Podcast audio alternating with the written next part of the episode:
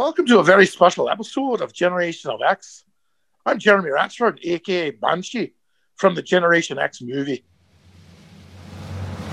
During the whole making of X Men and the casting of X Men, I was there in the production offices. Listen, I've had it with you. Can't you just be happy that she's back from the dead? No. The metaphor's still there, mm-hmm. but also when you make things explicit, you have all this new room for story. to begin the series with Magneto. Okay, that's his point of view, but he, he might not be wrong, you know, and Right. Xavier's got his point of view and he might not be Yeah. wrong. when I met Stan, he was very gracious and, and, and very kind and really just such a, you could tell his aura. He had such a huge heart. I love Doug Ramsey so much. I cannot open up this issue. The cover has me so nervous. You know, you would never put Storm in a ponytail. That would be Or you weird. could, but it That would be weird. but giving it to Jean kind of made her even more, you know, the girl next door that everybody could talk to. Dazzler, who is so hidden in the current DOX books that even Kylie Minogue isn't worried about copyright infringement. Ah! Welcome to Generations of X, the podcast where we discuss the past, present, and future of all things X Men. I'm your co host, the uncanny Dayspring. And I'm your other co host, the adjectiveless Flinkman. And y'all, we have got an incredible episode for you today. We've got one of the headmasters of the Xavier School for Gifted Youngsters with us today from the 1996 TV movie Generation X. We have Banshee himself, Mr. Jeremy Ratchford. Hey, Jeremy, how are you? Top of the morning to you, the little banshee. Uh, Top of the morning to you as well, sir. the Irish Sonic Screamer. One, one of the best reviews I heard about my accent in Generation X, someone said that uh, Ratchford's Irish accent makes him, uh, uh, makes him a shoe in for the next Irish Spring commercial. Jeremy, and we are celebrating 25 years of this movie. It's mind blowing. We remember seeing you in that movie, in the Generation X movie back in 1996, and you did that Sonic Scream, and we were blown away. Like literally, Banshee was at the forefront of the X Men books. There was no comic book more popular than Generation X, and you were Banshee. How can anyone top you as Banshee? when I did the scream in the movie, uh, when the the kids are rolling around, when you see Banshee scream for the first time, I did a thing where I uh, blew the smoke off my guns and put them back in my uh, fake holsters, and I got word that Stan Lee just absolutely loved that, and it was like the coolest thing to have the creator like you know this little modification that I did, which was a lot of fun. Yeah, that's amazing. That's amazing. And and just to be clear, I don't I don't think it's possible for for anybody out there to to to top you as Banshee. Can I ask you? Can I ask you a question though before we dive into Generation X? You were on Buffy. You were in two episodes of Buffy, Yeah, and you were in season two. And your character was a vampire, and he was able to walk away, not being sticked by Buffy. And then he came back in season three, and once again, Cordelia Charisma Carpenter like gave you her voice, and you walked away, absolutely alive and well. You're one of the few vampires to be on Buffy and not get staked. It's, uh, yeah, yeah, it's, uh, that's my my honor. Uh, Lyle Gorch, the spineless redneck vampire. Yeah. Um, first they killed my brother, and then they killed my wife. Yes. Uh, what was it like? What was the vibe like on Buffy? Uh, I had a great time, uh, and uh, uh, oh god, the the the oh, his name escapes me. Uh, Greenwalt. Oh, David Greenwalt. Yes. Yeah, David Greenwalt. He directed both my episodes, and uh, I just had a blast with him. Um, uh, just like to tell a little set story. I there's a point where they described it. Said the camera is going to go down the body of my bride, and they're going to see that she's dead, and then it's going to find my feet and go up to my face. And he was around the corner, and he said, uh, "Okay, Jeremy, uh, uh, I'm going to say uh, camera, and the camera's going to do this, and it's going to go there, and and then when I say Jeremy, uh, you say your line." And I I said, uh, "Okay, so when you say he was yeah, yeah, when I say when I say action, the camera's going to do this, and then wait till I say Jeremy, and when I say Jeremy, you say your line." I said, "So when you say Jeremy," and he kept thinking, and I'm smiling because the crew can see me, but he can't. So he just keeps trying to describe what he wants me to do, and I I got it. I know what I'm doing, but he was around the corner, and it, it was one of those classic moments of when the penny finally dropped for him. Went, oh, you motherfucker! like, yeah, yeah. I was winding up. So wait, who was who who who was scarier in your in your mind? Was was Buffy with her stake scarier, or was Cordelia with her vicious words scarier? Well, I tell you, I remember that day uh, because I've got to go to a boil. Uh, the thing with Lyle Gorch is he gets absolutely pissed off and he goes later. Um, and she had to say those lines. And during my close up, she kept going up on her lines. She Hmm. kept, and then she called cut twice Hmm. uh, during my close up. Um, and again, I've got to, I got to get to this frantic place. So on the third take, when I saw she was stumbling again in character, I just said, pick up your script and read it off the fucking page wait, was this for, to to Buffy or Cordelia? to, to charisma. oh, Uh, charisma is so yeah. great. And uh, her eyes just kind of went like this. She did pick up her script. It was like, don't call cut on my close up. If you can't get the lines, don't say anything. I'll I'll get there. I had kind of had. I think I only had the one line. I just had to get to a steam and then go later. Yeah. Um, but I uh, that was one of those uh, funny moments where the the character and the actor intermeshed and just I was like ah. And, was there talk of having you back eventually? Because again, you were in season two, season three, and you walked away alive. Was, was it the door was open for you to return? I was always open to doing another Buffy. I had a lot of fun playing Lyle. Oh well, I I we loved watching you. I don't know, Flink, were you a Buffy? were I didn't. Buffy- I didn't. So I I'm unfortunately left out of that of that combo. but but you know what? We are even bigger Generation X fans, Jeremy. And can you walk us like how did you first hear about Generation X? And and what was the what, what was the process like? Like, did your agent just call you up and was like, "Hey, here's this movie"? Tell us. Uh, we- yeah, we heard that it was coming down the pike, and then a friend of mine, uh, who was a comic book freak, kind of went, "Oh my god, uh, Generation X Basket!" Oh! So he filled me in on all the particulars, um, and I did. Uh, I put myself on tape and sent it out to Vancouver where they were shooting it, and uh, yeah, I got the part and flew out to Vancouver, and I, I, I don't know how long we were there, but. Uh, I met Finola uh, right off the bat. She and I got along like brother and sister. She's just a fantastic gal. Uh, I love her to death. Um, there was a night I remember because oh, what I was 30 and the rest of the cast was like 19. Finola and I were, were the teachers. And uh, at one, one point, um, they said, Hey man, let's go crazy. Let's spend some per diem tonight. We're going to go crazy. We're going to go to PK. and it's like, we're, you, you want us to come for dinner where? We're going to go BK, man. I was like, BK? What is BK? And they said, Burger King. And Party at Burger King. yeah, I- looked at Finola. She looked at me and said, "We're gonna beg off." And she and I went for sushi. We were in Vancouver, like, like it's the sushi capital of Canada, and we're not going to go to Burger King to blow No. per diem. We went and had a nice, respectable meal of sushi. Um, that was so funny. Yeah. Oh, that's amazing. That's amazing. So you mentioned that you had a friend who was who was into the comics who sort of was like, you have to do this, you have to do this. So were you aware of of Banshee's cool costume with his cape and all of that? And was there ever like a, a moment where where you thought you were going to get to to wear that costume, or were you, did you push for that costume? You know, I, I I started doing the research. I discovered Banshee when I got the call, uh, so I started looking at him, and I I, I loved him. He was uh, very irreverent, uh, funny guy, um, and, and the costumes I never know. Like it's uh, uh, I actually wanted the turtleneck that I wore on set that had comic book patches on the sleeves. Mhm. I, I, I, I begged them to give me that, but they had to hold on to it in case they needed reshoots. Um, and then there was uh, talk of dyeing my hair red, which uh, got vetoed by the director, I believe. Um, and other than that, it was uh, oh yeah, that's actually so.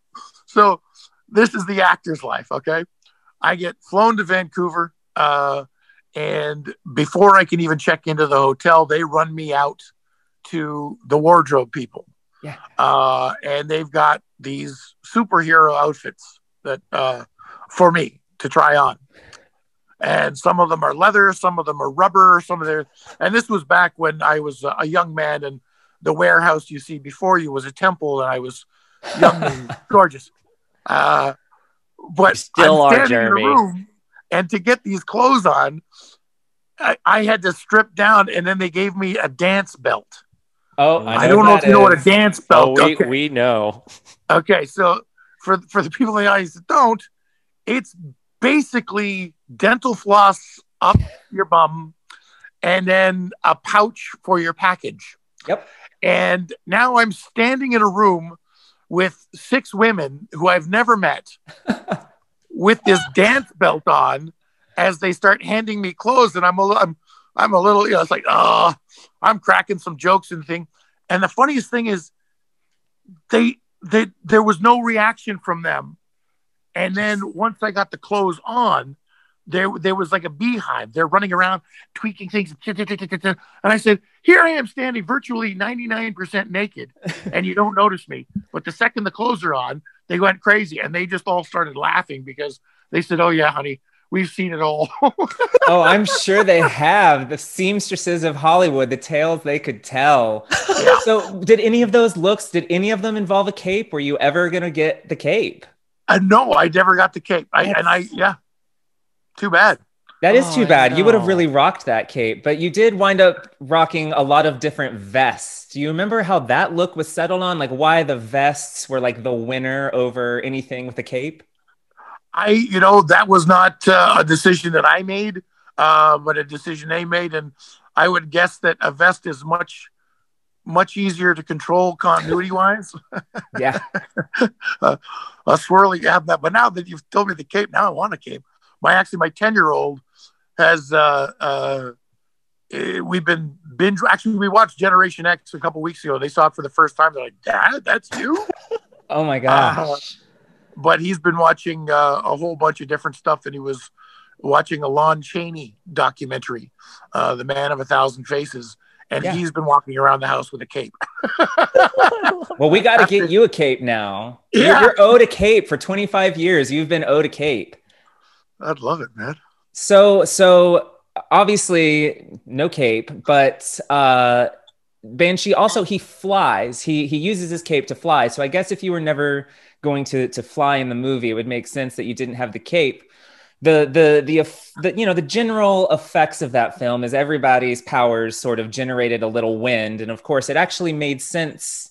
You know, for for you to have the wind machine behind you as you're doing your your sonic scream. Was there ever a moment that you were going to fly as well, or was it always kind of limited to you know what the flying was never in the script Mm. not even in the script? no and i would imagine that uh, that would have been ruled out just production cost wise Yeah, because uh, it was it was a no frills you know we were yeah, it was a shoestring budget.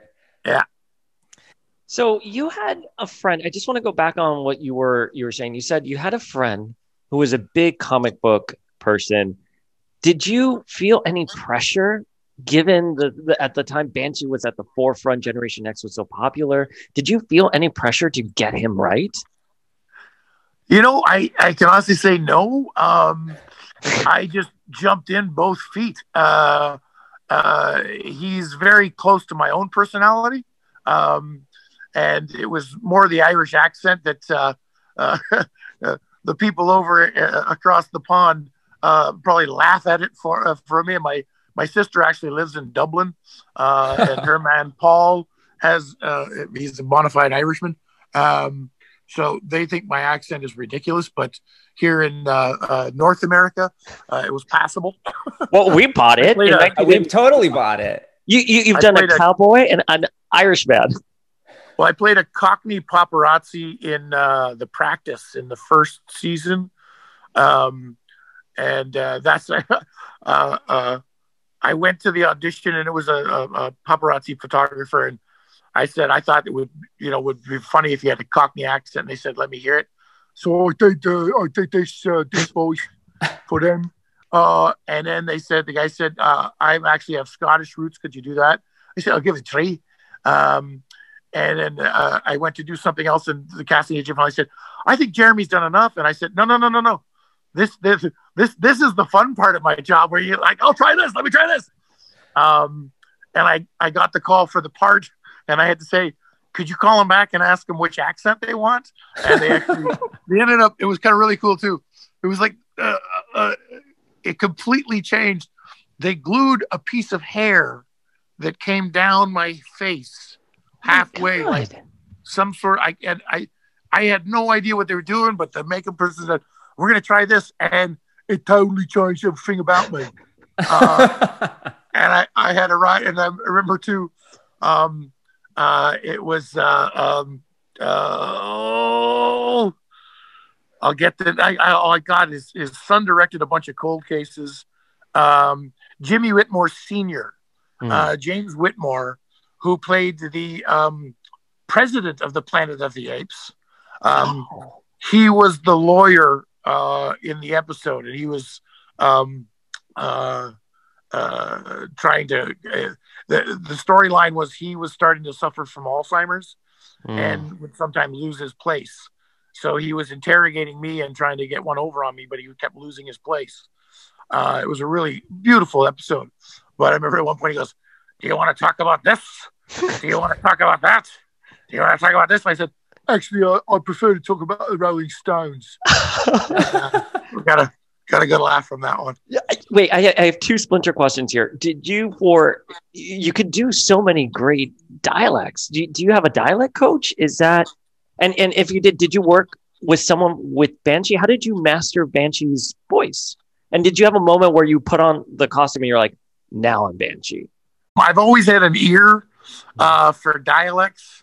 Uh, I played a Russian on uh, Without Borders CSI NCI one of the SUV shows. They drive around in sports vehicles. Um, Hmm. but I've I've just had an ear for it, and it's funny because I'm now seeing in my ten year old son that he's got the same ear, and I would say that um, so much of the research was done in my childhood by watching Warner Brothers cartoons Wow. uh, all the accents that they had. Uh, I, I attribute like, uh, um, oh, and I'm losing. Uh, maybe this is a sign of my age, but I keep forgetting names. no, I um, forget names all the time. I don't remember anyone's name. The man behind, uh, uh, who's behind the Warner Brothers car- car- car- comics? Uh, Chuck, Chuck Jones. yeah, yeah, yeah, yeah, yeah. I, I didn't even know his name. Chuck Jones did more for my education, I would think, like um, accents, timing, classical music, uh, humor, like all the different senses of humor. And I remember watching a documentary on him that was really wild. It was, I can describe the scene too. It's like you're in a second story hallway of an old uh, a Western hotel saloon, and you're looking through. There's a billowing curtain, and across the street, you see walking across the street Bugs Bunny, but he's walking with purpose because he's going to have a duel. and they cut to the guy he's going to duel with, and then they cut to uh, a, a gap in between two buildings, and you see Bugs Bunny walk through there, and then they cut and they cut, and then they cut to Spielberg and Clint Eastwood, and they both kind of said the same kind of things of we stole all that from Chuck Jones. And what you have to understand right now is he wasn't stealing that from anyone.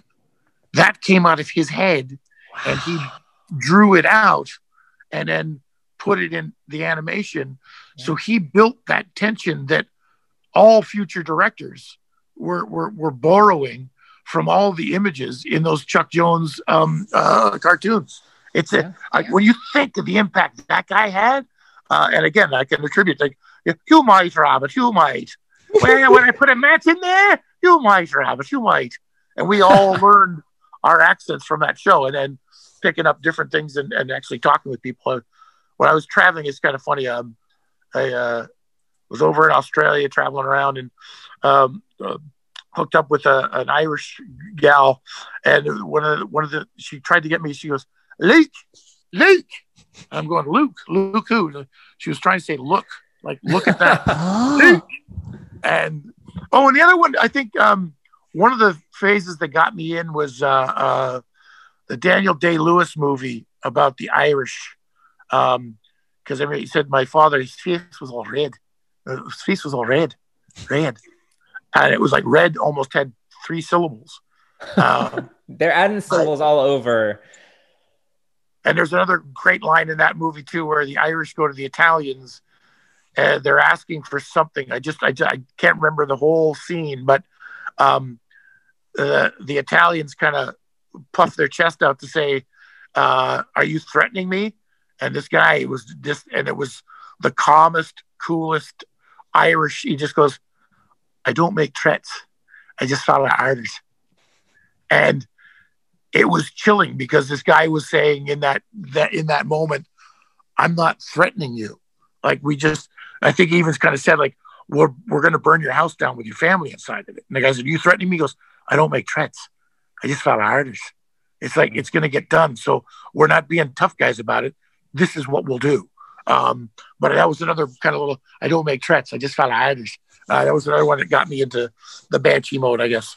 I, Yeah. I love that. And I, I, I love your passion for the craft and, and just your energy and speaking with you right now. And one of the things that we found out when we were talking to Heather and Randall were the moments all of you guys had on sets. Like Heather was telling us that Finola was kind of helping her with makeup because Heather was 19 having a skin problem.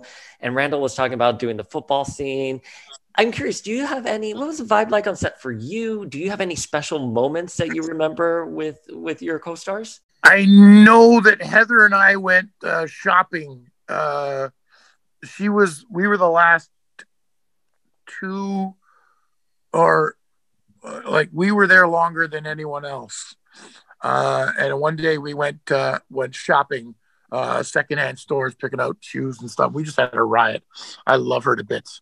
And Finola and I, um, uh, we bonded through uh, Derek and Clive um, Derek and Clive is Peter Cook and Dudley Moore, and they did these improv uh, uh, comedy albums that are hysterical. Um, and I, on the very first day, uh, again, we're in our rubber outfits, and she's got her her silver her silver outfit on, and we're we're just kind of uh, g- getting in with the crew and getting in with everybody. And there's um, uh, a song that they do on this album, uh, and, I, and uh, I'm just going to go with it. I, I don't know what the swearing laws are, or Swear but, uh, away. We're away. I- we're we're explicit. Okay. Don't worry. well, I started singing this, and Finola joined in, and the two of us did this uh, together, and it's when we kind of solidified our bond. But it's, uh, uh, my dear little Flo, I love you so, especially in your nightie. When the moonlight flits across your tits, oh Jesus Christ Almighty. And we turned that into an East Coast jig. We would sing a, Oh dear little Flo, I love you so, especially in your nightie. When the moonlight flits across your tits, oh Jesus Christ Almighty. Okay. She was pounding a foot on the floor, dancing up. When when, when you uh, when you talk to her, you got to bring that up because she'll love it.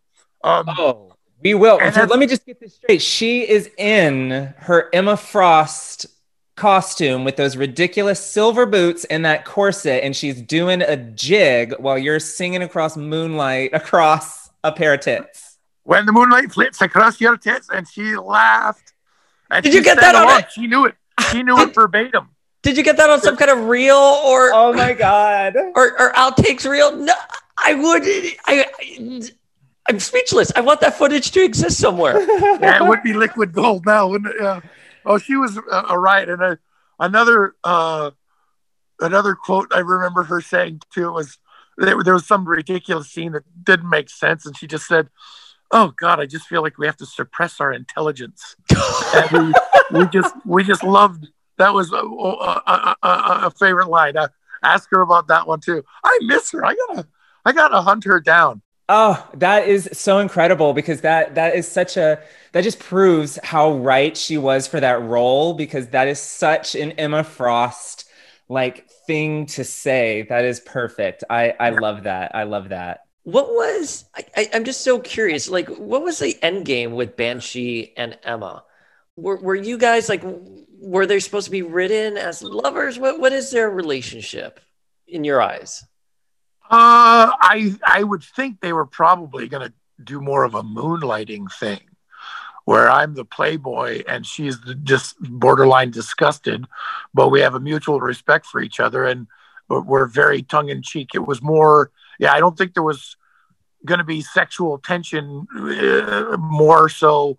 Um, uh, I would see, you know, she'd probably try and uh, uh, belittle any date I would have, and I would probably try and out macho any man she could get, and you know, it would be that kind of relationship rather than anything um, um, um, stoked with um, uh, hidden lust. I think that's perfect. I think that perfect. But to be clear, that scene, that opening scene where she comes in and wake up lover, I mean, the chemistry was real. There was real chemistry there. But I really yeah. like your interpretation of that chemistry. I think that's a great interpretation of the Banshee Emma relationship. Yeah, no, I, I, that, thanks for pointing that out because it was, it was just, uh, yeah, that is, it's, it's perfect. I think I raised my eyebrow just to kind of give her like, you know, like the what? Right? Like that's just that's just how she would wake you up. That's how she'd wake anyone up. Just good morning lover or whatever. Jeremy that was such a hot scene. I was like 12 and i, I was like my parents are like what are you watching? It was it was great. I, I have a question. So you mentioned that stan lee loved that you did like you know the gun the gun signals with your hands. Did you ever meet stan lee on set? Did you ever meet him years afterwards uh, I got invited to. Um, I didn't. I I I met him at a screening of Sergeant Rock, the David Hasselhoff. They did a thing down here for that, and I was literally walking through the crowd, and I nearly, I I, I came close to knocking someone over, and I averted it at the last second. And I went, "Oh, sorry about that." He went, "No problem." And I went, "Hey, wait a second, you're Stan Lee." like, what? Uh, and I always wanted to meet him. I, I, I always wanted to meet him, but I never got a chance. I, uh, yeah, that's a bummer because, uh, uh, yeah, yeah, I'm a big fan of all that he's done and accomplished. And uh, oh, yeah, yeah, yeah. Sorry, but uh, back to set stories too. At the wrap party, one of uh, uh, uh, uh, someone is in a part of the production. I won't say their name but they got uh, uh, viciously ill, oh. uh, and uh, I they were uh, on a vitamin regimen that went bad. Oh, so oh, no beads and sweat and stuff. It was nuts. So Matt Frewer and I at the wrap party ended up taking this person to the emergency room. So here it is, Max Headroom and I in the emergency room. Uh, and it was like, it, it was almost Terry Gilliam esque. People kept kind of looking back and trying to figure out who we were because uh, we didn't fit in with the emergency crowd because the person we took was in the room. So Matt and I are just hanging there with a, a, another um, an assistant from the show, and uh, the, there was a woman in front of us that kept looking back, and she had one of those casts. It was like a, a her her forearm was cast, and then there was a huge ball around her hand of cast. So whatever she had done, it did just did, destroyed her hand and stuff. Yeah. And she says, uh, uh, listen, uh, uh, oh, I, I, I, I hope I have it written down somewhere because I'm going to paraphrase it badly now. But she goes, like, right, I got this right in a fight and but I'm allergic to ibuprofen. Uh, so they got this on me here, and and and it was that loud and that kind of just like, hey, I got this right. Hey, uh, uh, and and Matt and I were just like stunned. We had to kind of like it, it was one of those things where we were suddenly in the middle of a conversation with this woman after one line, and we had to kind of go, oh, uh, well, I hope you'll be okay. Like I had no idea how to respond. It was she was angry, but not angry at us. She was giving us information that really didn't, didn't affect us at all. uh, yeah, we were there for I think three hours, uh, which it was just a, a surreal experience. And Matt, uh, by the way, is one of the nicest guys you'll ever meet. Uh, I loved him to bits.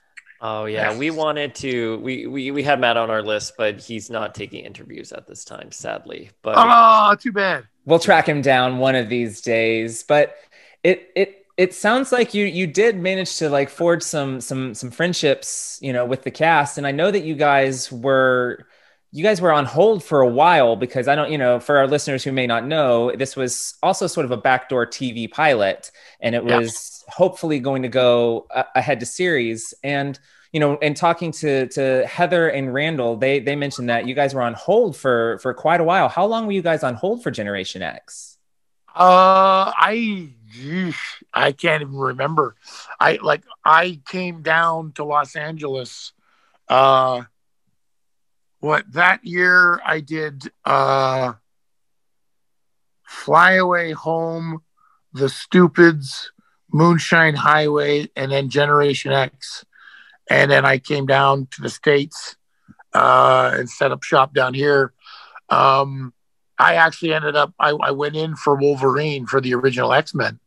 Uh, wait, the original X Men movie or the Yeah. cartoon? Oh, the movie. Yeah. the movie, yeah. What was the audition process like for that? Uh, I, I went in. I was wearing. Uh, I have these blue and white striped prison pants, Uh, and then just a denim jacket as a shirt. Uh, opened up uh, again. This was when the warehouse was a temple, um, and I I kind of went in there full of all piss and vinegar, saying, you know, I the guy the it was Singer's producer partner, and he just said. Uh, wow, you look like Wolverine. And I said, I am Wolverine.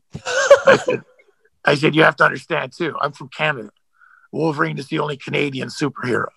I said, and there's a whole different kind of mentality that you guys don't understand down here. I said, because when we when we drop the gloves and throw down, uh, uh, it means something different.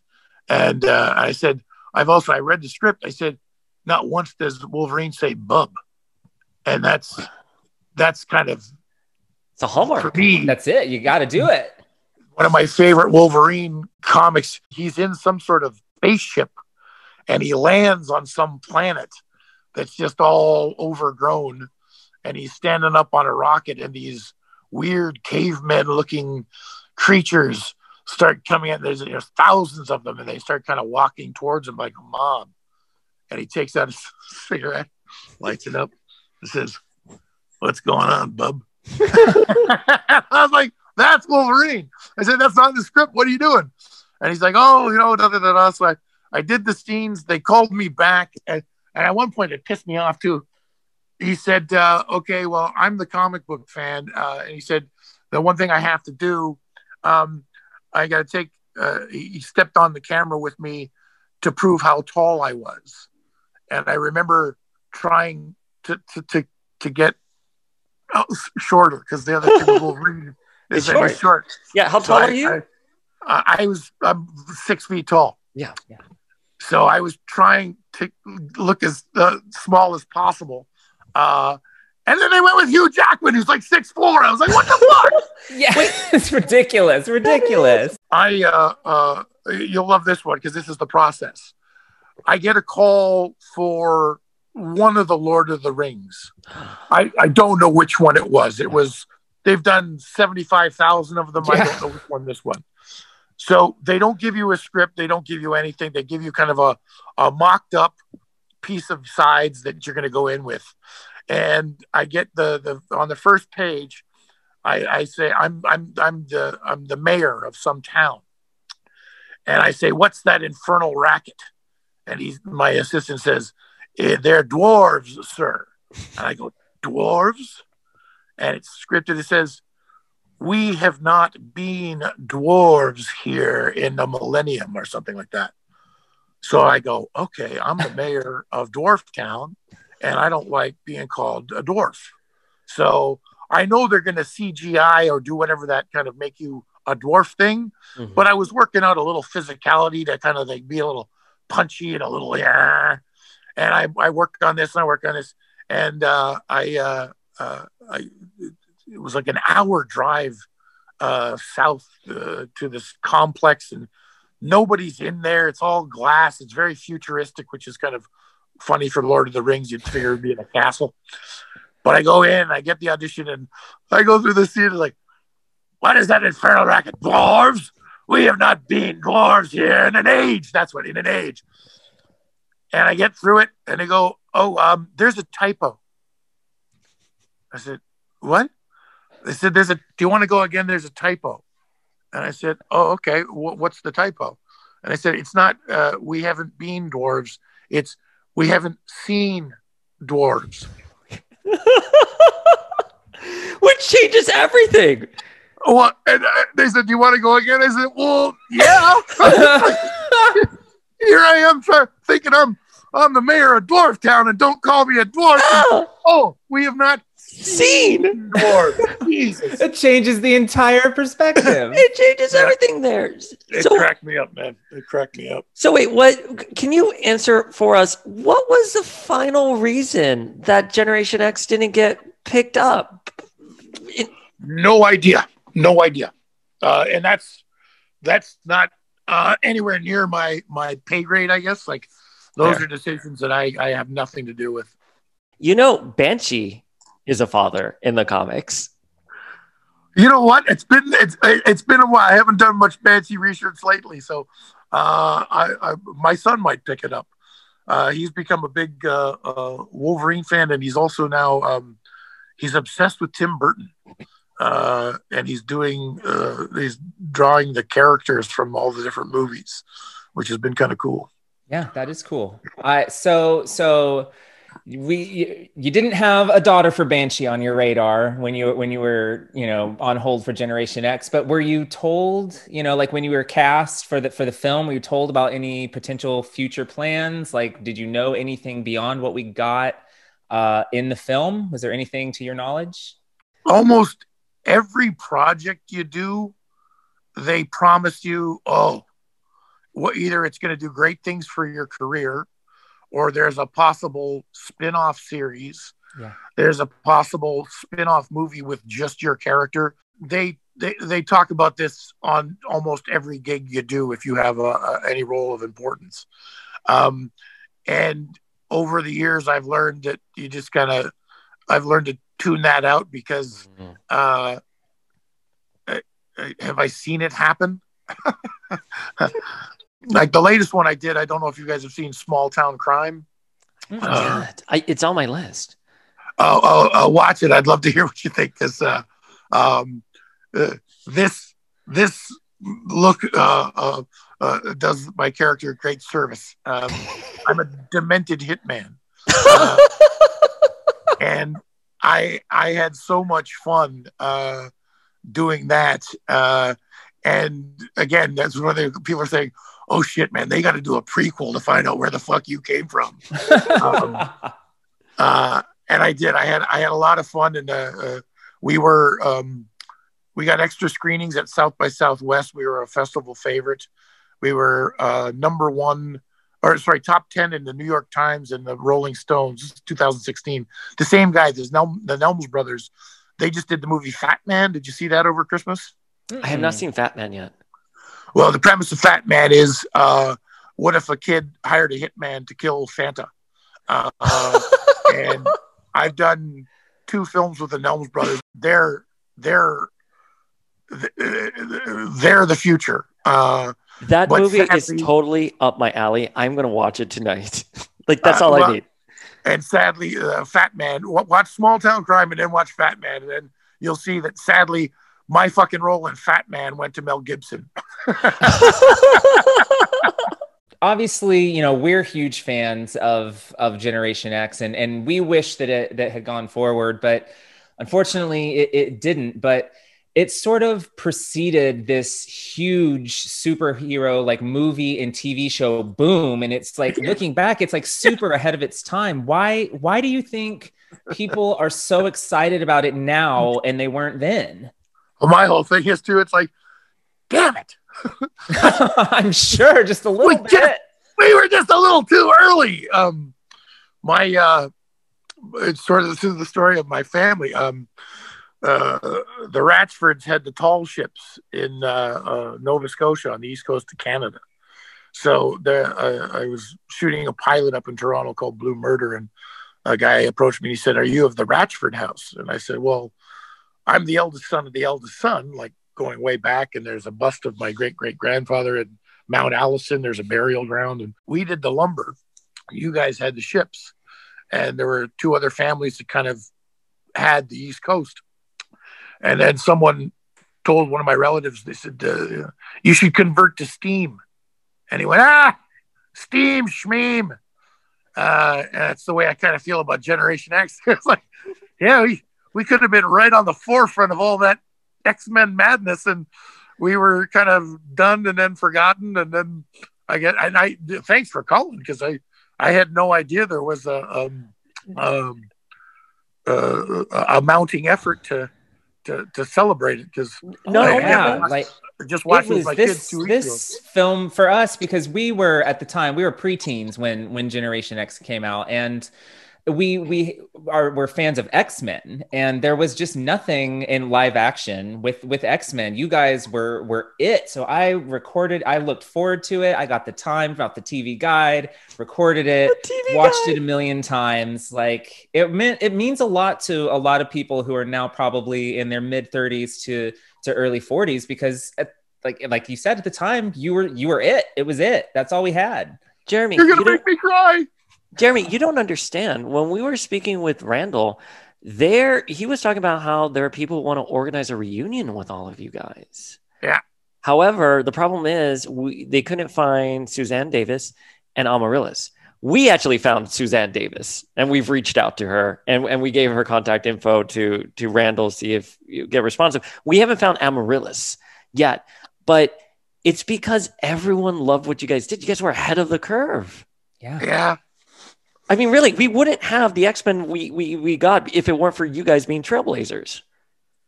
it's funny um on that level too um i did a movie the truth about alex uh with chachi. Um and uh i play um the asshole linebacker on a high school football team. And uh uh peter spence plays alex. Uh it was originally called counterplay but then they changed it to the truth about alex and it's it's about um a high school receiver coming out of the closet uh, on a high school football team. And I'm the asshole uh, linebacker, and Chachi is the quarterback. Um, and I got down here, and uh, my manager, uh, Eric Nelson, um, when when we met, uh, and uh, I met up with another a friend of his, uh, and the penny dropped for them. They went, "Wait a second, you're Dutch," and I was like, "Oh yeah, and then uh, yeah, we watched that movie in uh, uh, phys, phys ed class. Like it was it was being used as a teaching tool. That's next level. Like, how do you even? What does that feel like when you're an actor? and things like that just go a different route for you. Well, actually, years ago too, there was a thing that came up. Uh, uh, uh, Nancy Reagan. I, I think we're in the Smithsonian in Washington. I don't know if it's still there, but we did this anti-drug campaign, and it was like a, a, a high school party, and um, you would choose the ending. So I was, uh, I was, I, I'm the captain of the football team in this one. I'm a good guy, and I'm at a party, and someone offers me a cigarette, and then they say, "Do you want to take the cigarette?" And it's like, "Oh, so if you take the cigarette, the next day I lose the football game because I'm, I'm out of shape, uh, or if I take the beer, you know, it, bad things happen. Someone gets in a car accident, and it just kind of every time you choose the wrong option." The, the, story that we had to film two different endings for each scene kind of thing um, and that was another trip. I was like, wow, okay. We're now in an anti-drug campaign for the states being shot in Toronto. And if I'm not mistaken, I think Keanu Reeves was in that too. That was weird. So we know that eventually, you know, the X Men did go on to to success uh, on, on the big screen, and and Banshee actually was introduced in X Men First Class, though he was not Irish, I, which was a, a total miss. Did you have you seen have you seen X Men First Class? Do you have any thoughts on? Uh, you know what? I I got to the point with all those movies they they all started becoming the same one. Fair. Uh, and I think I, I put out a post. I can't remember when it was, but I, I just said uh, when when the last one got a billion dollars in its first weekend, Yeah. I put out a post that I just said, "Hey, uh, uh, X Men, I, I, I, I- I believe that you saved the planet yet again, uh, and and your reward was over a billion dollars. Could you please be the true superheroes and invest that in the water system in Flint and Yes. the education system for America? Like, if they could just do that, Yes. Because uh, but uh, as like I, i'm sad to say uh I, I got spider-man out uh there was just too many spider-mans that i was like i uh, they all seem to be Yeah. the same movie he's a little you know uh uh uh and the, the other funny one with, with the batmans i don't know who i don't know i don't know when the decision to make batman like this I, it, it just I'm a bigger fan, I think, of the original series yeah. for the the camp villains. Yeah. Um, Yeah. and I think Lee Meriwether is still one of the sexiest women on the planet and still is probably to this day. Why do you feel that 25 years later, Generation X still speaks to X Men fans? Uh you know what? I, I think I see it uh I see it in my kids. Um there's you know a pirate phase, there's uh, an army phase, there's a cowboys and Indians phase, um, and then there's the superheroes. And uh they generationally like the comic books that I read, my kids can read and get the same thing. They're kind of because they bounce around time wise too. They're not all, Yeah. you know, set in the 50s, 60s. They, they're all over the place. And I would think, I, I- maybe I'm, I'm, waxing philosophically, but um, uh, sort of like what I said, you know, you made a billion dollars. Could you be true superheroes and help us, uh, help the education system? Like the, uh, I think in that land, it's like the Justice League or any of these things where they're they're there to to to to save uh, humanity uh, and to to support um, righteous values, um, to be sympathetic uh, to everyone, uh, and I think it kind of what we well what we're what we're living through right now, um, the anger and the violence uh, in America right now, we really do need a good dose of good guys. Like if the more- I see these camouflaged, gun-toting people going to Starbucks, it's like there's no, we don't need that, guys. No. And and if you're that afraid, then this land isn't free and brave. This is this this this land is insane. And um and uh, again, going back to the the X Men, like the superheroes, they, they they they stand up for what's right. Uh, uh, and I, I think everyone needs a good dose of that. Yeah. That's such a great thank you. That's a wonderful answer. Thank you so much for that, Jeremy. Like I said, we're, we we want to make sure we can get a reunion with you guys for the Gen X movie. Obviously, we we we have tabs on everyone because you guys have been visible and, and continuously working. The only one we can't find is Amaryllis. Do you have any leads on that? Do you have you heard about what happened to Amaryllis since 1996? Uh, I'll look her up on IMDb to see if there's anything there. Nothing. but, um, Nothing. Nothing. Nothing. We just we've hit a dead end with Amar. We have everyone except Amaryllis. wow. Okay. I Yeah. bumped into Heather Oh, at a UPS store, and and like, what up, Jubilee? she's yeah. Like, that was funny. She, she said Jeremy Ratchford. I'm like, oh my god, Heather, God, she's gorgeous. Um, and uh, I bumped into Randall at Bed Bath and Beyond. Uh, They were so great. They they said nothing but wonderful things about you. By the way, I mean, oh, they're they're great. They're great people. They really. they it's, your name came up so much, and and you really they were talking about how you and Finola were just really the leaders on set, and they enjoyed working with you guys so much. yeah, it, it, I, there was definitely that kind of vibe. Um, uh, they were they were all good kids and they were all kind of you know on their own in Vancouver. We were we were the chaperones. But I'll never forget again that that BK and Finola and I was like she's just So like excited for fast food. yeah, and Finola like I'm going to be an adult. It's like yeah, we're going for sushi. Well, if you hear anything about Amaryllis, please uh, hit us up. We're gonna we're, we're trying to track her down to no to no success. Well, I've played a cop enough on television. Maybe I can put my resources to work. You're practically a cop at this point, right? Oh, I tell you, that, that's another funny one. I, I was up in Toronto and sitting on the subway, and someone goes, "How you doing, officer?" I was like, "Mm, "I look like a T- TV cop. You wouldn't know a fucking undercover cop if you saw it." Oh, oh, that's ridiculous. Jeremy, thank you so. You've made our day. Thank you. This yes, is this- thank you so very much. But today we are gonna post the message of you saying vote for Banshee because the voting ends tomorrow. Oh, And perfect. We want Banshee to win. Yes.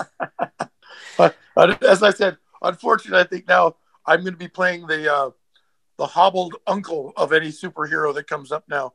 Are there any 55 year old white bearded? I'm sure. And- if there aren't, we'll make we'll we'll get them to to create one just for you in the Marvel universe. All right. With that being said, I'm the Uncanny Dayspring. And I'm the adjectiveless Flinkman. Peace out, y'all. Uh,